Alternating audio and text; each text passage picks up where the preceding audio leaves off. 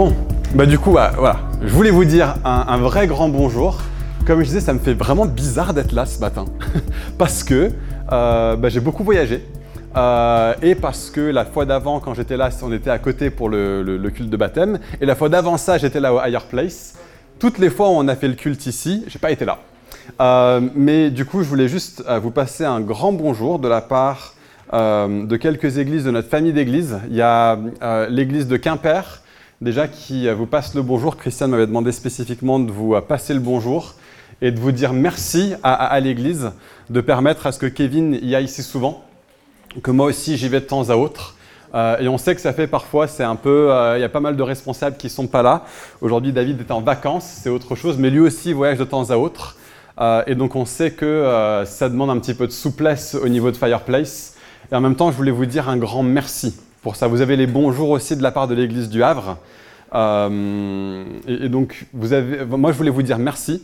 Euh, merci d'être une Église euh, qui est telle qu'on sent en tant que responsable qu'on peut partir quelques week-ends, aller servir d'autres églises. Je pense que ça fait partie d'un appel de Dieu sur nous en tant qu'Église, mais ce n'est pas toujours simple à vivre. Et, et, donc, du coup, bah, merci à vous et merci d'être un contexte encourageant. Merci parce que quand on est là, euh, on se sent vraiment porté, on se sent aimé, on se sent accompagné, on voit de la maturité qui grandit de plus en plus. Euh, je voulais vous dire à quel point j'étais béni par les contributions des uns et des autres ce matin, prophétiquement à travers Joël et Déborah, les prières spontanées, Geoffrey, Laura, Léa. C'est trop plaisir d'entendre ta voix. Euh, et, c'est beau quand le Saint-Esprit conduit la louange et qu'en tant qu'équipe de louange, on peut se laisser porter par ça. Il y a une vraie joie là-dedans. Euh, un, de mes déplacements récents s'est fait à Chypre. C'était un moment qui était très fort pour moi. Je vais en parler, je pense, pendant longtemps. Euh, mais juste pour vous dire qu'il y a de ça pas longtemps, euh, j'ai eu l'occasion d'être un rassemblement de responsables de toutes les églises, de notre famille d'églises, non pas juste Newground qui est une petite famille d'églises. Newground fait partie d'une famille d'églises bien plus grande qui s'appelle New Frontiers. Euh, et donc, du coup, on était avec des responsables de, plein de pays. On ne l'enregistre pas, on ne mettra pas ça euh, sur Internet, mais euh, il y avait des responsables de Turquie, du Pakistan, d'Inde, des endroits où les églises sont persécutées. Et Dieu fait des grandes choses dans ces endroits et parmi des difficultés et, des tribulations extrêmement grandes. je me suis rendu compte à quel point c'était une grâce pour nous de pouvoir nous réunir. Je veux dire, le plus grand problème qu'on a, c'est qu'on a du matos à ranger dans une cave à côté. Et c'est galère, et je le comprends. Euh, et en même temps, qu'est-ce qu'on est béni d'être dans un contexte comme le nôtre où on peut librement euh, louer Dieu, se rassembler et vivre l'Église. J'aurais beaucoup d'autres choses à dire euh, sur Chypre, mais je vais essayer de, faire ça au compte-goutte pour pas vous, noyer. Est-ce que je, une dernière chose Joseph, est-ce que c'est possible de juste parler un petit peu moins fort? Parce que je pense que sinon on va tous t'entendre, tu as une grosse voix, une voix profonde comme la mienne. C'est possible de faire un tout petit peu moins fort, ce serait, je pense, plutôt cool. Merci. Alors, après ces nouvelles, on va commencer aujourd'hui avec un petit peu d'humour. et, là, on lance la prédication, on peut commencer à la, à, la mettre sur Internet. On va commencer avec un petit peu d'humour noir. J'espère que vous êtes prêts pour ça.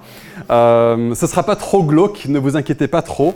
Mais donc on va commencer avec une scène d'un film qui a bercé toute mon enfance. Euh, je ne sais pas si vous le connaissez, c'est un film qui s'appelle La chèvre. Euh, et en gros, bah, vous allez comprendre un petit peu l'histoire alors que vous la regardez. Donc bah, tout, de suite, on lance le petit clip.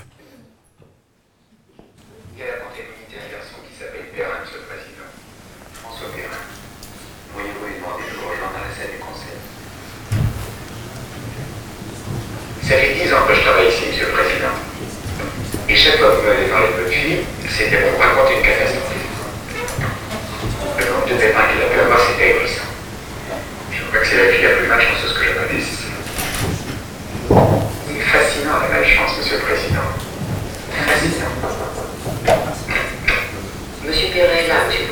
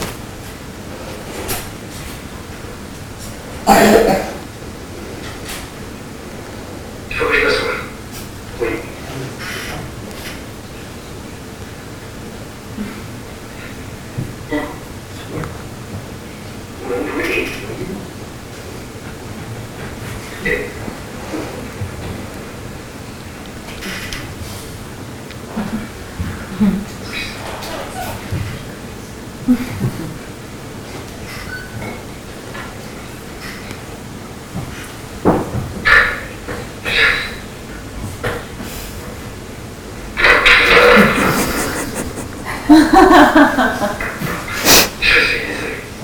vous remercie, monsieur Perrin. Vous pouvez me laisser maintenant.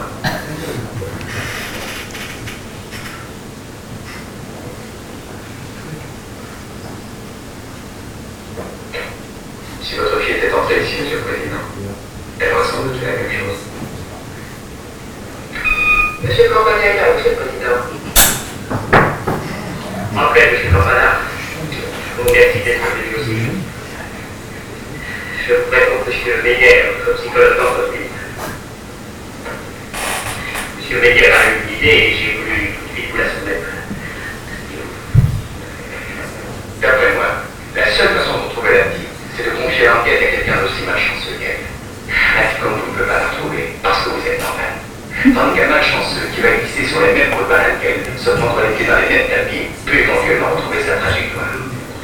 Le voilà. J'ai connu il y a deux ans quand il s'est présenté chez Benz.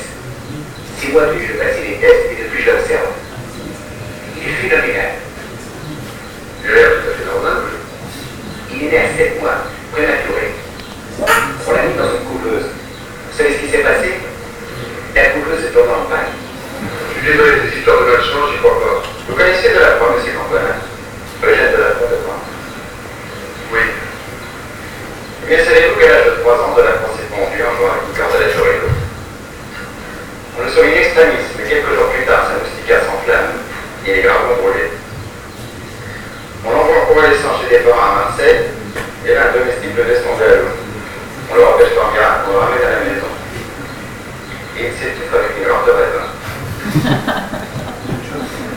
Tout ce que je vous raconte arrive heureusement. De la est un exemple d'homme poursuivi par une affaire de malchance.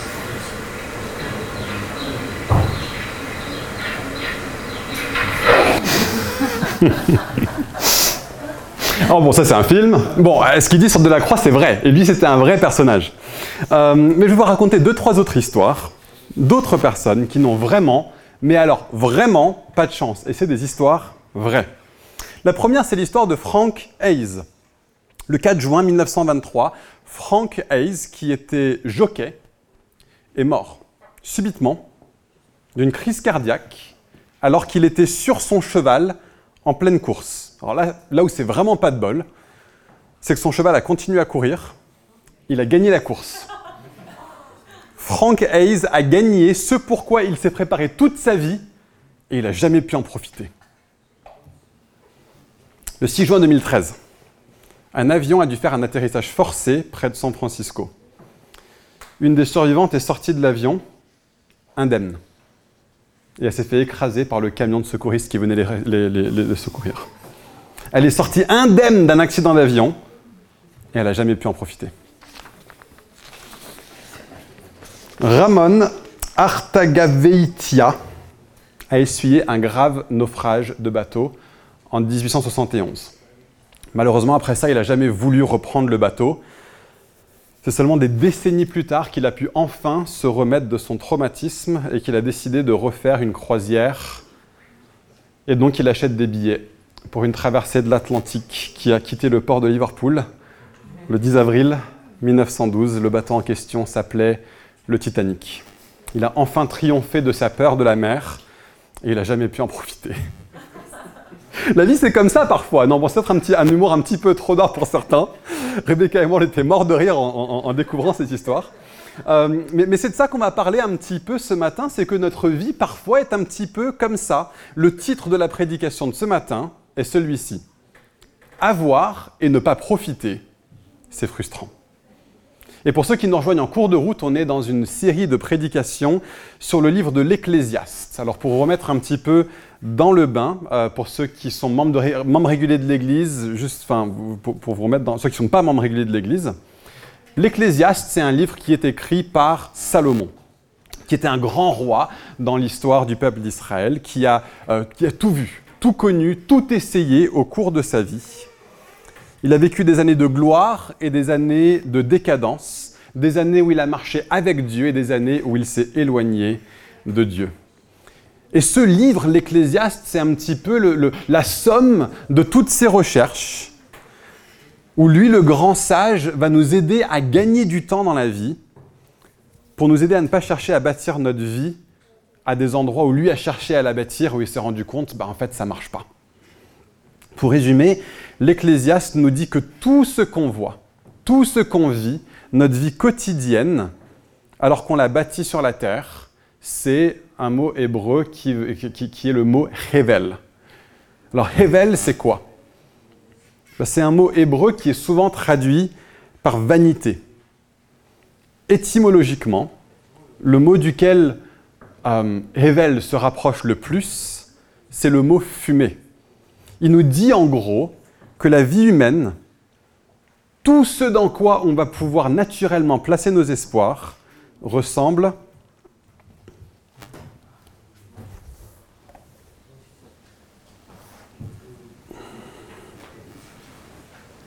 hein, Imaginez tout ce sur quoi vous bâtissez votre vie, tout ce dans quoi vous mettez votre espoir toutes les choses les plus importantes pour vous. L'Ecclésiaste dit que ça ressemble à ça. C'est de la fumée. C'est fuyant. C'est fugace. C'est peu consistant. C'est éphémère au plus haut point. Ça peut être fascinant à regarder, J'espère juste que ça ne va pas déclencher l'alarme incendie. Ah, c'est juste une bougie qu'on éteint. Hein. C'est si sensible que ça. C'est fascinant à regarder, mais c'est une chimère. C'est une chimère. Donc moi aujourd'hui le texte que j'ai à exposer, c'est Ecclésiaste chapitre 6, des versets 1 à 7. Du coup je vous invite à l'ouvrir, on va le regarder ensemble, que vous ayez vos bibles papier, téléphone, tablette. Si vous avez une Bible sur vous, prenez Ecclésiaste à partir du chapitre 6, verset 1. Il y a un mal que j'ai vu sous le soleil, qui est fréquent parmi les hommes. Dieu a pu donner des richesses, des biens et de la gloire à un homme. Et rien de ce qu'il désire ne lui manque mais Dieu ne lui laisse pas le pouvoir d'en jouir. Oui, c'est un étranger qui en jouira. C'est de la fumée, c'est Hevel, et c'est un mal douloureux. Même si un homme avait 100 fils et vivait un grand nombre d'années, même s'il prolongeait son existence, si son âme ne s'est pas rassasiée de bonheur, et si de plus il n'a pas de sépulture, j'affirme qu'un enfant mort-né est plus heureux que lui. En effet, il est venu comme une vapeur, et il repart dans l'obscurité, et son nom restera sous un voile d'obscurité. Il n'a pas vu, pas connu le soleil, et il a plus de repos que cet homme-là. À quoi bon vivre deux fois mille ans sans jouir du bonheur? Tous ne vont-ils pas au même endroit? Tout le travail de l'homme est pour sa bouche. Et pourtant, ses désirs ne sont jamais satisfaits.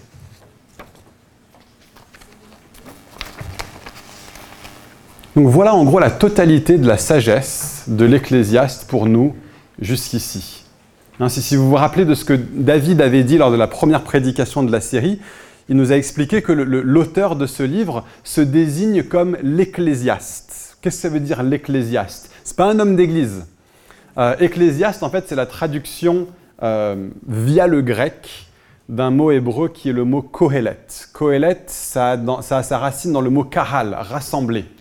D'accord Donc le, rassemblement du peuple de Dieu, quand Dieu convoquait une assemblée solennelle, ils appelaient ça le Kahal Yahvé, le, rassemblement de Dieu. Mais ici, ce que le Kohelet est en train de kahaler, ce qu'il est en train de rassembler, ce n'est pas des gens, c'est des faits, c'est des observations, c'est des réalités. Et, le mot euh, église vient de ecclésia, d'où. Euh, ça veut dire rassemblement.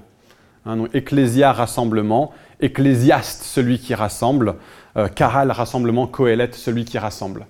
Sauf que l'ecclésiaste, euh, l'ecclésia, pardon, l'église, c'est le rassemblement des gens. L'ecclésiaste, c'est celui qui rassemble les faits, les observations. Il les convoque tous, il dit j'ai tout vu, j'ai tout rassemblé, tout emmagasiné, tout encyclopédisé. J'invente des mots. Il réussit à les accumuler au cours de sa vie et les ayant regardés, il nous les expose pour nous faire gagner du temps. Et ce qui va nous exposer, c'est la chose suivante dans ce texte-là. Il se peut bien que dans ta vie, tu arrives à accumuler beaucoup de biens. C'est possible.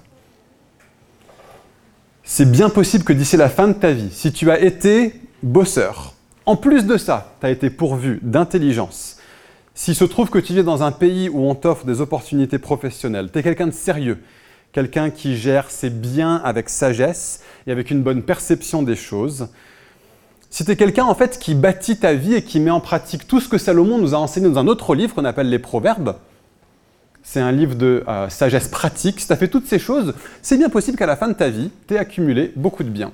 C'est très possible. Mais l'Ecclésiaste, ce n'est pas un livre de sagesse pratique, c'est un livre de sagesse philosophique.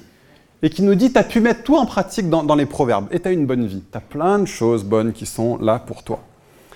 C'est très possible que tu puisses finir ta vie avec une retraite pépère, avec une maison dont le prêt est totalement repayé, des enfants qui sont autonomes, qui ont fait des bonnes études, et juste de quoi te reposer et profiter de la vie. C'est possible que ces choses-là t'arrivent dans ta vie. Et vous savez quoi, depuis le début du livre de l'Ecclésiaste, lui maintenant qui nous donne de la sagesse de type philosophique plutôt que de la sagesse de type pratique, il nous dit ça en vrai les amis, c'est une des seules choses bonnes qu'il y a dans cette vie. Le fait de pouvoir avoir des choses qui nous permettent de profiter du quotidien, de pouvoir manger de la bonne nourriture, c'est une des seules choses bonnes qu'il y a dans cette vie. C'est bon. Et parfois dans l'Église, on, a, craché sur ces choses. On a dit, mais ça, ça, ça n'a pas de valeur. On a excessivement spiritualisé la vie chrétienne. Mais non, la, Bible est très claire que ces choses sont bonnes. Euh, dans, notre société extrêmement centrée sur la productivité, sur le fait de produire en permanence, de travailler en permanence, d'être toujours occupé, j'ai rencontré quelques personnes qui s'excusent de prendre un jour de congé pendant lequel ils font rien. Mais non, très bien de faire rien pendant un jour de congé. Le livre de l'Ecclésiaste nous dit c'est une des seules choses qui est bonne dans cette vie de malheur, dans cette vie de, de, de, euh, révèle, dans cette, vie de fumée. C'est une des seules choses bonnes qu'on a en fait. Tout le reste, ça, ça rime à rien. Ça, en fait, cette capacité d'avoir des moments dans notre vie où on peut véritablement jouir et profiter de l'instant et des choses qu'on a. C'est ce que la Bible dans l'Ancien Testament nous appelle le shalom de Dieu, la paix de Dieu.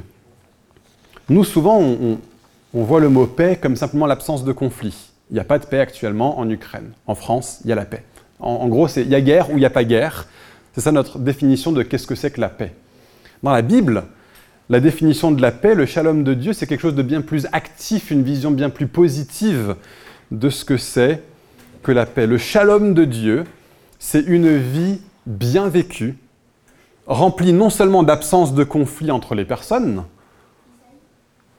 aussi d'une absence de conflit interne, la joie de connaître et d'apprécier les bonnes choses que Dieu nous a données comme la nourriture. Ceux qui me connaissent savent que ça c'est un vrai truc pour moi, la nourriture, l'amitié, le repos, le rire, l'amour et tant d'autres choses de ce style quand Dieu promet une terre à son peuple dans l'Ancienne Alliance, il la décrit comme une terre où coule le lait et le miel, un lieu d'abondance, un lieu de bien-être. Et ça, c'est bien et c'est bon. Et en même temps,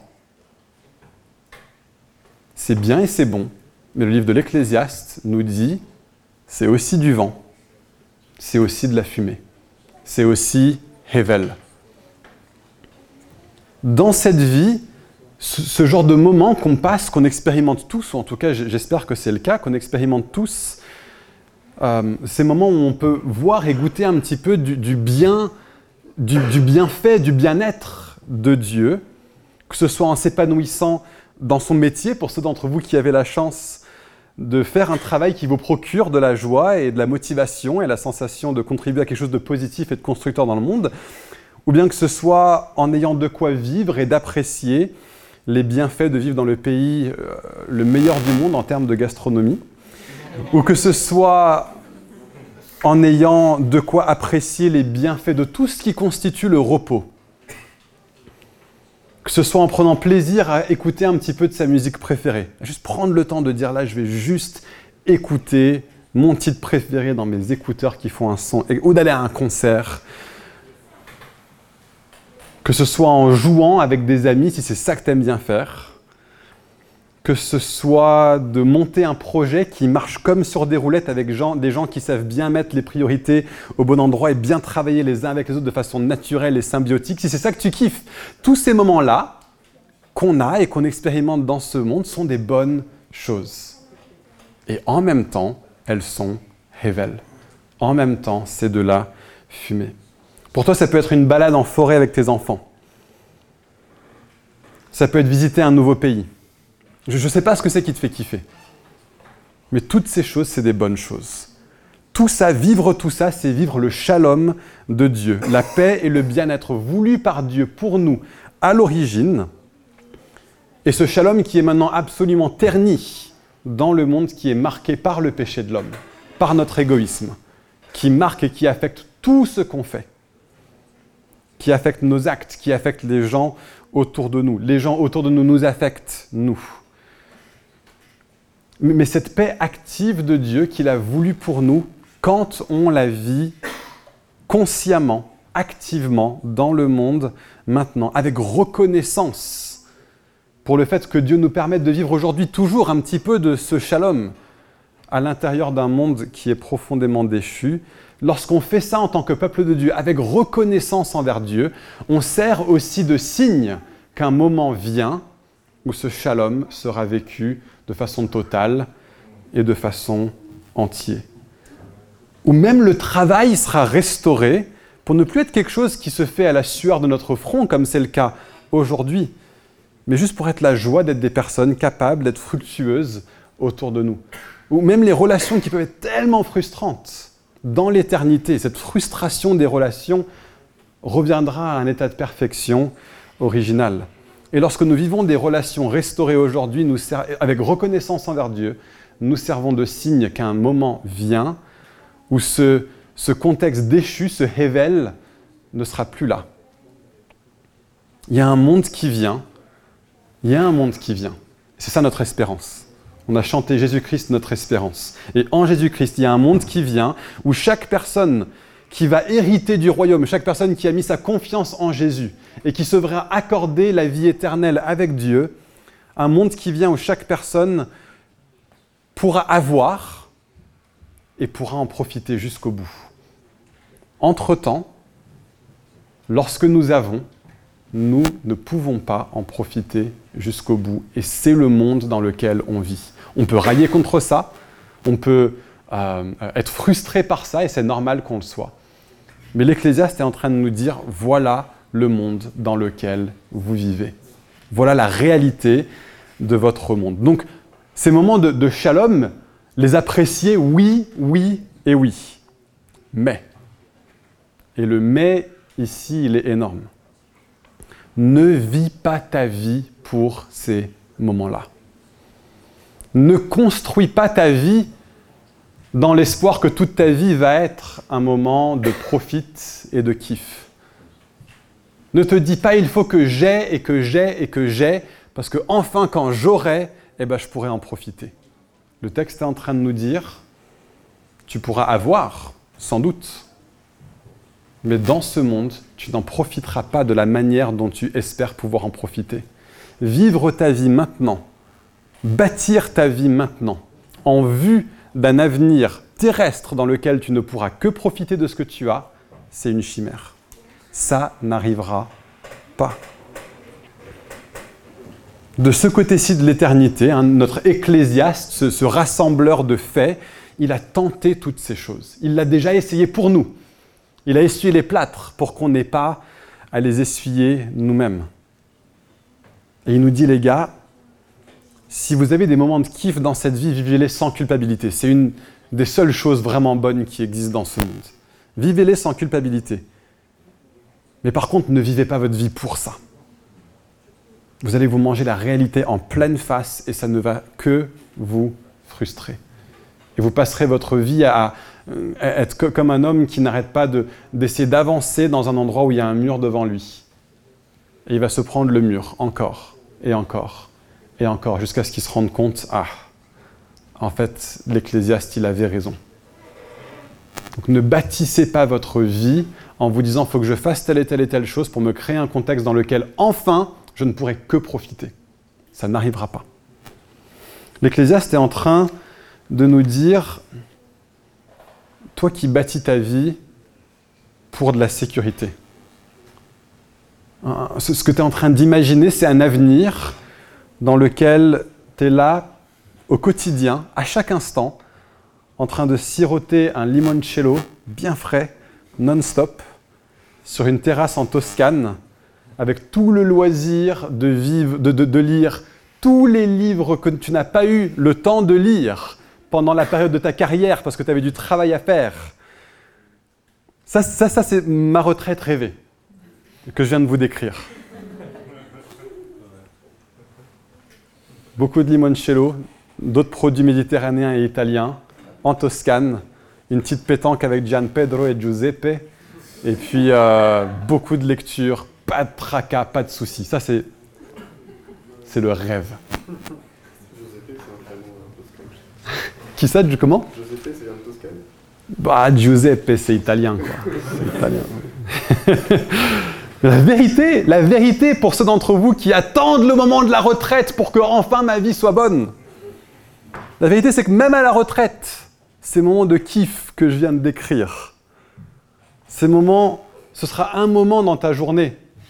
Mais chaque jour, il faudra quand même que tu te fasses à manger. Il faudra quand même que tu achètes les billets d'avion pour aller rendre visite à tes enfants, tes petits-enfants, parce qu'il faudra les garder parce que bah, vos enfants vous réclament. Et ça va être galère d'acheter ces billets d'avion comme c'est galère aujourd'hui. Tu auras encore à sortir les poubelles. Tu auras encore à contacter les assurances pour l'impayer par erreur. Tu auras encore à te taper le standard de la même banque pour la onzième fois dans un mois. Parce qu'il y a cette fichue application mobile qui ne marche pas. Tout ça, même à la retraite, même un limoncello entre les mains, même avec Giuseppe et Gian Pedro, tu vas continuer à le vivre. Tu vas continuer à le vivre. Ta femme ou ton mari, pour ceux qui sont mariés, qui ont ces petits défauts qui t'agacent, ça va continuer. Ce sera toujours là. Ça ira peut-être en s'améliorant. Et, des enfants que vous aurez, peut-être que vous avez déjà des enfants adultes, ou peut-être que vous n'en avez pas encore. Mais ces enfants qui t'appelleront quand ils auront encore 35 ans, pour te demander de l'aide avec un truc qu'ils auraient dû savoir tout seul à l'âge de 18 ans. Tous ces trucs-là dans cette vie, de ce côté-ci de l'éternité, ils restent. Et donc le fait de profiter des choses que tu as, le fait de bâtir ta vie en vue d'un avenir éventuel dans lequel il n'y aura que kiff et profite, c'est Hevel. C'est de la fumée. Ne bâtis pas ta vie pour ça. Peu importe une position de responsabilité, qu'on t'accorderait éventuellement dans ta carrière, la vie reste normale. Vraiment. À titre personnel, j'ai vécu une année où on m'a proposé des responsabilités dont j'aurais pu que rêver pendant les 17-18 ans qui précédaient. Vous savez quoi? La vie reste normale. C'est cool pendant un mois de se dire waouh, on me demande telle responsabilité. Et puis ça redevient ma normalité. Et les choses frustrantes de la vie restent et sont toujours là, voire même elles sont intensifiées. Peu importe la quantité de biens matériels que tu vas accumuler, la vie reste normale, elle reste frustrante, elle reste fugace, elle reste fuyante, elle reste éphémère. Les bonnes choses sont des bonnes choses. Mais dès qu'elles essayent de te faire croire que c'est là que se trouve le bonheur, c'est une chimère. J'ai connu des gens désabusés qui se sont dit tiens, si seulement on pouvait déménager là, tout va aller mieux. Bah, ils ont déménagé là. Devinez quoi? Ils sont toujours désabusés. Ils, ont ce qu'ils me disaient constitué un rêve pour eux. Mais la vie reste une frustration pour eux. J'ai connu des gens qui m'ont dit, une fois que je serai marié, tous mes malaises internes vont se résoudre. Bah, résultat des courses, ils sont mariés et ce malaise interne reste là, sauf que maintenant il est au sein du couple. Et ce n'est pas une fatalité d'ailleurs. Dieu, veut conduire à ce que toutes les choses difficiles qu'on vit au sein du couple se restaurent et grandissent et aillent mieux. Ça prend juste du temps. Profitez des bonnes choses. Si vous avez une maison sympa, mais merci Seigneur, profitez-en. Si vous êtes marié et que c'est quelque chose qui vous procure énormément de joie, merci Seigneur, profitez-en. Si vous êtes célibataire et que c'est quelque chose qui vous procure beaucoup de joie, merci Seigneur, profitez-en.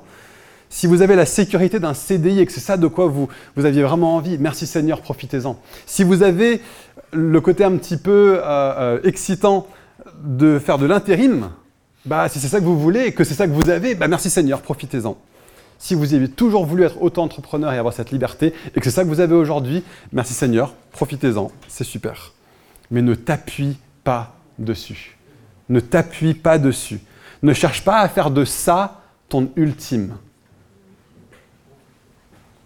Parce que ces choses bonnes, dès qu'elles commencent à te promettre que c'est là ce qui va pourvoir chez toi le bonheur et la satisfaction ultime, ces choses bonnes deviennent une chimère. Et c'est là qu'on se rend compte que ce qui nous fascinait n'est en fait que fumée. Et donc du coup, cet ecclésiaste a détaillé la vie, la, vue d'ensemble, et le verset 7 le résume très bien. Tout le travail de l'homme est pour sa bouche. Tu bosses, ça va sans doute te permettre d'acquérir quelque chose que tu n'aurais pas pu acquérir si tu n'avais pas bossé. Donc tu bosses, c'est pour ta pomme, et pourtant, ces désirs ne sont jamais satisfaits. J'ai plein de choses, mais ma vie n'est quand même pas profilée pour que ma vie soit une vie de profit et de kiff permanent. Il y a des gens qui nous font croire que c'est le cas pour leur vie. Si vous passez un tout petit peu de temps sur les reels des différents réseaux sociaux, vous allez voir des gens qui nous font croire que toute leur vie, c'est une sorte de waouh permanent. Vous en êtes conscient, mais ça vaut quand même le coup de le dire, c'est de la mise en scène. Et c'est 30 secondes. Parce qu'après ces 30 secondes de mise en scène d'une vie absolument géniale, ils doivent prendre le téléphone et ils doivent imaginer quels sont les bons hashtags qui vont faire que cette vidéo est virale. Ça, c'est galère. Ils vont devoir la télécharger en ligne et ça va pas marcher comme d'habitude. Ça, c'est galère. Ils vont devoir le montage et le logiciel de montage ne marche pas. Ça, c'est galère. Et tout ça, on ne le voit pas. On ne voit que leur vie Insta parfaite. Et on s'imagine, waouh, si seulement ma vie pouvait être comme la sienne. C'est une chimère. C'est du mensonge. C'est de la mise en scène en tout cas. Et donc du coup, ça nous laisse quoi? Ben, La sagesse de l'Ecclésiaste, elle est géniale. Parce qu'elle parle de façon très terre-à-terre à des gens très terre-à-terre comme nous. On vit dans une société extrêmement terre-à-terre, on est tous poussés à vivre de cette manière-là, à ne voir presque que les réalités humaines. Et l'Ecclésiaste nous parle du monde vu depuis le point de vue des réalités humaines.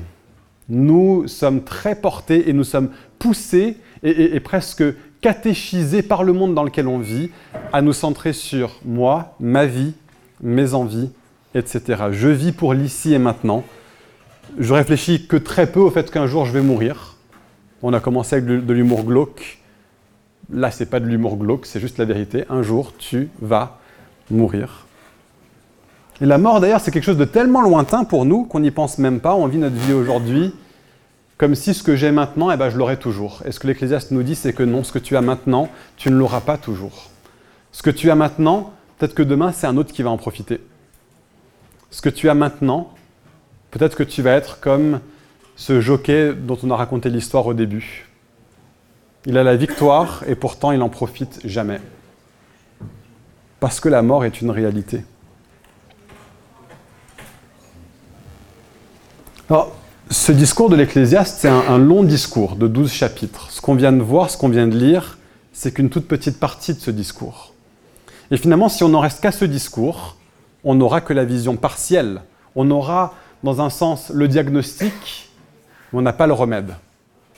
Le remède, il nous le donne en toute fin de livre, et donc c'est sur ça, c'est vers ça qu'on va aller pour finir ce message et pour voir bah, finalement qu'est-ce que ça veut dire pour nous? Est-ce que juste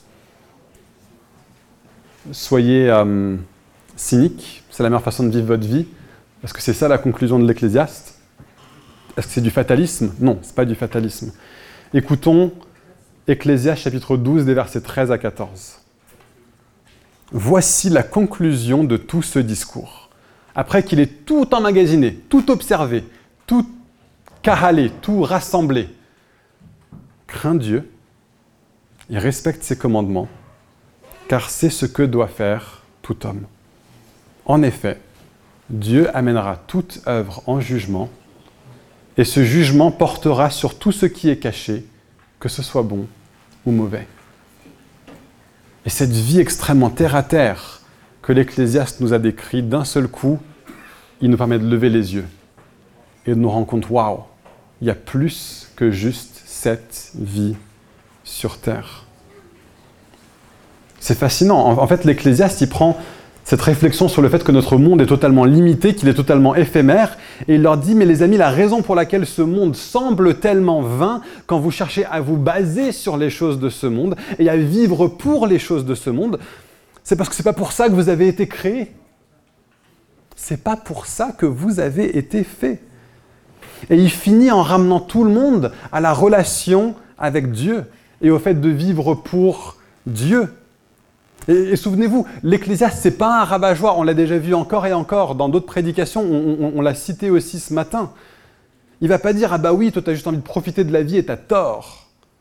Il faut que ta vie elle soit pourrie parce que regarde Dieu, sinon Dieu il va te juger si ta vie elle n'est pas misérable sur la terre. Non, ce n'est pas du misérabilisme. Avoir, c'est pas un problème. Profiter, c'est pas un problème mais chercher à avoir, parce que tu te, dis que c'est que comme ça que tu vas pouvoir profiter. Et faire du fait de profiter de ce monde la recherche ultime de ta vie, c'est ça la folie que l'Ecclésiaste y pointe. Parce que ce monde, dans sa forme actuelle, passe. Et cette phrase, si ça vous dit quelque chose, ce monde dans sa forme actuelle passe, c'est juste parce que c'est tiré de la Bible. 1 Corinthiens 7, des versets 29 à 31. Ce que je veux dire, frères et sœurs, c'est que le temps est court. Désormais, que ceux qui ont une femme soient comme s'ils n'en avaient pas, ceux qui pleurent comme s'ils ne pleuraient pas, ceux qui se réjouissent comme s'ils ne se réjouissaient pas, ceux qui achètent comme s'ils ne possédaient pas, et ceux qui jouissent de ce monde comme s'ils n'en jouissaient pas, car le monde dans sa forme actuelle passe. Car le monde dans sa forme actuelle vous voyez, c'est ça la perspective de toute la Bible sur comment vivre notre vie. Alors, est-ce que ça veut dire de ne pas se marier? Non. Paul dit au début de 1 Corinthiens 7 que chaque homme est sa femme et que chaque femme est son mari. Est-ce que ça ne veut pas dire de ne, pas apprécier, ne pas kiffer le mariage si tu es marié Non. Paul dit aussi, c'est normal euh, qu'un homme se préoccupe des moyens de plaire à sa femme et qu'une femme se préoccupe des moyens de plaire à son mari. Il affirme la valeur du mariage dans ce texte, il affirme la valeur du célibat dans ce texte. Mais Paul, ce qu'il est en train de dire dans 1 Corinthiens 7, et Jésus aussi dans beaucoup de ses enseignements et toute la Bible, n'est jamais misérabiliste. Il n'est jamais en train de dire les bonnes choses que tu as, faudrait pas que tu les aies, c'est mieux que tu les aies pas. La vie spirituelle n'est pas une vie où on doit rejeter les choses bonnes qu'on a. La Bible n'est pas misérabiliste, elle est seulement réaliste. Alors tu pourras avoir une femme ou un mari, mais n'oublie jamais, ce monde, dans sa forme actuelle, passe. Donc marie-toi et profites-en, si c'est quelque chose qui t'est donné. Mais ne mets pas ton espoir là-dedans. Ce dans quoi tu dois mettre ton espoir, c'est ce qui vient au-delà de cette vie, dans l'âge à venir. Quand il dit que ceux qui pleurent soient comme s'ils ne pleuraient pas, il n'est pas en train de dire que c'est mal de ressentir de la douleur pour les choses tristes qu'on traverse. Que euh, même si tu traverses un drame, tout ce que Dieu te demande, c'est d'évangéliser et de parler de Jésus, plutôt que de prendre le temps de faire le deuil d'un décès peut-être que tu aurais traversé d'une rupture affective ou autre chose de ce style qui peut profondément nous affecter. Il n'est pas en train de dire ne fais pas le deuil, il n'est pas en train de dire ne pleure pas, il est en train de dire que ceux qui pleurent, c'est-à-dire que vous allez pleurer, mais que ceux qui pleurent soient comme s'ils ne pleuraient pas. Ce qu'il dit, c'est de ne pas vivre notre vie tellement attachée aux choses de ce monde que si on nous les enlève, notre monde s'écroule. Notre vie entière s'effondre. nous devons être très sobres par rapport au fait que ce monde, dans sa forme actuelle, passe. C'est pas ça que vous allez entendre quand vous lisez les infos, et pourtant, tout ce que vous voyez quand vous regardez les infos n'est qu'une exégèse de ce verset. Le monde, dans sa forme actuelle, passe. Quand Paul dit que ceux qui se réjouissent soient comme s'ils ne se réjouissaient pas, ceux qui achètent comme s'ils ne possédaient pas, ceux qui jouissent de ce monde comme s'ils n'en jouissaient pas, c'est la même chose que ce que je viens de dire. Ce n'est pas du misérabilisme, il n'est pas en train de dire tu ne peux pas faire ces choses. C'est juste du réalisme. J'ai un pull tout neuf. Il est doux. Mylène mi-cachemire. Il est beau, en tout cas moi il me plaît, Rebecca elle aime moins, mais bon. Moi je l'aime bien. Mais même si j'en prends soin, même si j'en prends soin, il va finir par boulocher. La laine va s'user au niveau du coude. Il va dépérir, même si je le lave à la main avec de la soupline. Parce que le monde, dans sa forme actuelle, passe. Et, en fait, ce réalisme, ce réalisme, tout ce que vous avez dans cette vie est comme ce pull. Il peut être beau, il peut être sympa, vous pouvez l'apprécier. Peut-être que d'autres l'aimeront pas, mais c'est pas grave. Toi, tu l'aimes bien. Euh, mais le monde dans sa forme actuelle passe. Ne vis pas ta vie en les bâtissant vers un espoir d'avoir, et c'est enfin ça qui te fera profiter de ta vie à chaque instant.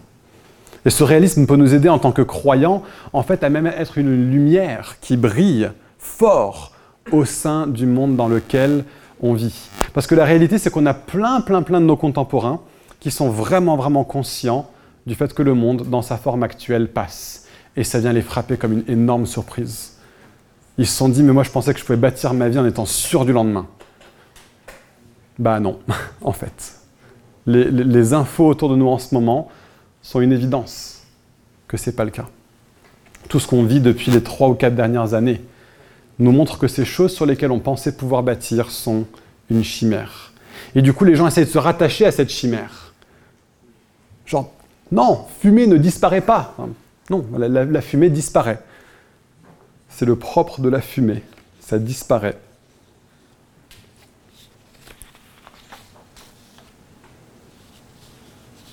Et donc voici le mot de la fin de l'histoire, d'après l'Ecclésiaste. Ne bâtis pas ta vie sur ce monde. Profite mais ne vis pas pour profiter. Parce que si tu fais ça, tu vas être déçu. Jésus dit dans Matthieu 16, verset 26, Que servira-t-il à l'homme de gagner le monde entier s'il perdait son âme? Que pourra donner un homme en échange de son âme? Et donc je veux finir là-dessus. Peut-être que tu bâtis ta vie pour ce monde. Peut-être que tu vis dans la peur de ne pas pouvoir profiter de ce monde. Peut-être que ta vision est portée sur cette terre sans considérer le fait que tout ce qu'on a devant nous est de la fumée par rapport à l'éternité qui nous attend. Et du coup, quand toute notre façon de bâtir notre vie va passer par le jugement de Dieu, qu'est-ce qui va en rester derrière? Regardez, considérez comment vous bâtissez votre vie aujourd'hui. Toutes les choses auxquelles vous vous donnez, qu'est-ce qui en restera, non pas à la fin de votre vie, mais qu'est-ce qui en restera à la fin de ce que l'Ecclésiaste mentionne au chapitre 12, qu'est-ce qui en restera au moment du jugement de Dieu 1 Corinthiens 3, versets 12 à 14 nous dit que l'on construise sur ce fondement avec de l'or, de l'argent, des pierres précieuses, du bois, du foin ou de la paille, l'œuvre de chacun sera dévoilée. Le jour du jugement la fera connaître car elle se révélera dans le feu et l'épreuve du feu indiquera ce que vaut l'œuvre de chacun. Si l'œuvre que quelqu'un a construite sur le fondement subsiste, il recevra une récompense. Il n'est pas en train de parler du salut ici. Le salut est par la foi en Jésus-Christ. Je ne suis pas sauvé par ce que je fais, je suis sauvé par ce que Jésus a fait. Je suis sauvé parce qu'il a tout fait à ma place qu'il s'est présenté devant le Père comme un sacrifice parfait à cause de mon imperfection. Mais la façon dont on bâtit notre vie aujourd'hui va passer devant Dieu. Donc la question c'est qu'est-ce qui va en rester? Est-ce que les choses auxquelles tu te donnes vont avoir un écho et un impact dans l'éternité? Est-ce que ce qui va rester des choses pour lesquelles vous avez bâti au jour du jugement, est-ce que ces choses-là vont rester? Est-ce qu'elles seront elles aussi transférées de cette vie à la suivante? Est-ce qu'il y aura du concret qui restera? Est-ce que les choses auxquelles vous vous serez donné vont traverser cette vie jusque dans l'éternité? Ou est-ce que ce sera brûlé comme de la paille pour révéler le fait que c'était en fait tout du long juste de la fumée, une chimère. Donc l'appel de l'Ecclésiaste à travers ce texte, c'est de considérer dans quoi est-ce que tu places ton espoir. Pourquoi est-ce que tu bâtis ta vie? Est-ce que ton regard est porté avant tout sur le royaume de Dieu? C'est Joël qui a cité ce texte ce matin. Cherchez d'abord le royaume de Dieu. Ou est-ce que c'est Déborah? Je ne sais plus. C'était Joël. Cherchez d'abord le royaume de Dieu et sa justice. Et toutes ces autres choses vous seront données par-dessus tout. Et c'est pas du misérabilisme. C'est pas dire, ouais, les choses bonnes de ce monde, faut pas les avoir, faut tout. Euh, non, une façon de, vivre une bonne vie devant Dieu sert, comme je l'ai dit euh, avant, de, de signe qui annonce qu'il y a un royaume qui vient, dans lequel ces bonnes choses, ce shalom de Dieu sera là de façon plus totale encore. La question c'est, avec, sur quoi est-ce que vous bâtissez votre vie? Est-ce que les choses pour lesquelles vous construisez vont avoir un impact dans l'éternité? J'aurais beaucoup, beaucoup plus de choses à dire dessus. J'ai l'impression d'avoir soulevé plus de questions que donner des réponses, mais je voulais vous challenger, vous faire réfléchir, vous conduire à sortir d'ici en vous disant, tiens, est-ce qu'il y a certaines de mes priorités qui sont mal orientées? Est-ce qu'il y a euh, quelques-uns des espoirs que je place dans des choses où il faut que je me rende compte que en fait c'est révèle, en fait c'est fumé Comment agir en conséquence C'est sans doute quelque chose qu'il faudra travailler vous-même, euh, avec Dieu, dans la prière, avec des amis, avec des gens de bons conseils. S'il y a des choses où vous sentez ce matin, il hmm, faut que je réoriente ma vie, il faut que je repositionne ma vie, il faut que je revoie mes priorités, il faut que je revoie les choses sur lesquelles je bâtis ma confiance. Je vous ai pas donné de réponse en vrai, je suis assez conscient de ça. Euh, mais c'était, on n'a pas le temps pour tout ça ce matin, et puis c'est tellement du cas par cas. Mais je voulais vous laisser avec cette idée que c'est du cas par cas. Et donc si c'est votre cas à vous, bah, donnez-vous le temps. Donnez-vous le temps de faire ce cas par cas. Et euh, on va finir euh, ce culte en chantant un chant qui nous replace, nous et toute notre vie, devant Dieu, qui replace notre espérance au bon endroit, que c'est Christ en nous, l'espoir de la gloire, et qui va nous aider à considérer chaque aspect de notre vie et à nous demander est-ce que c'est à la bonne place aujourd'hui ou pas? Amen.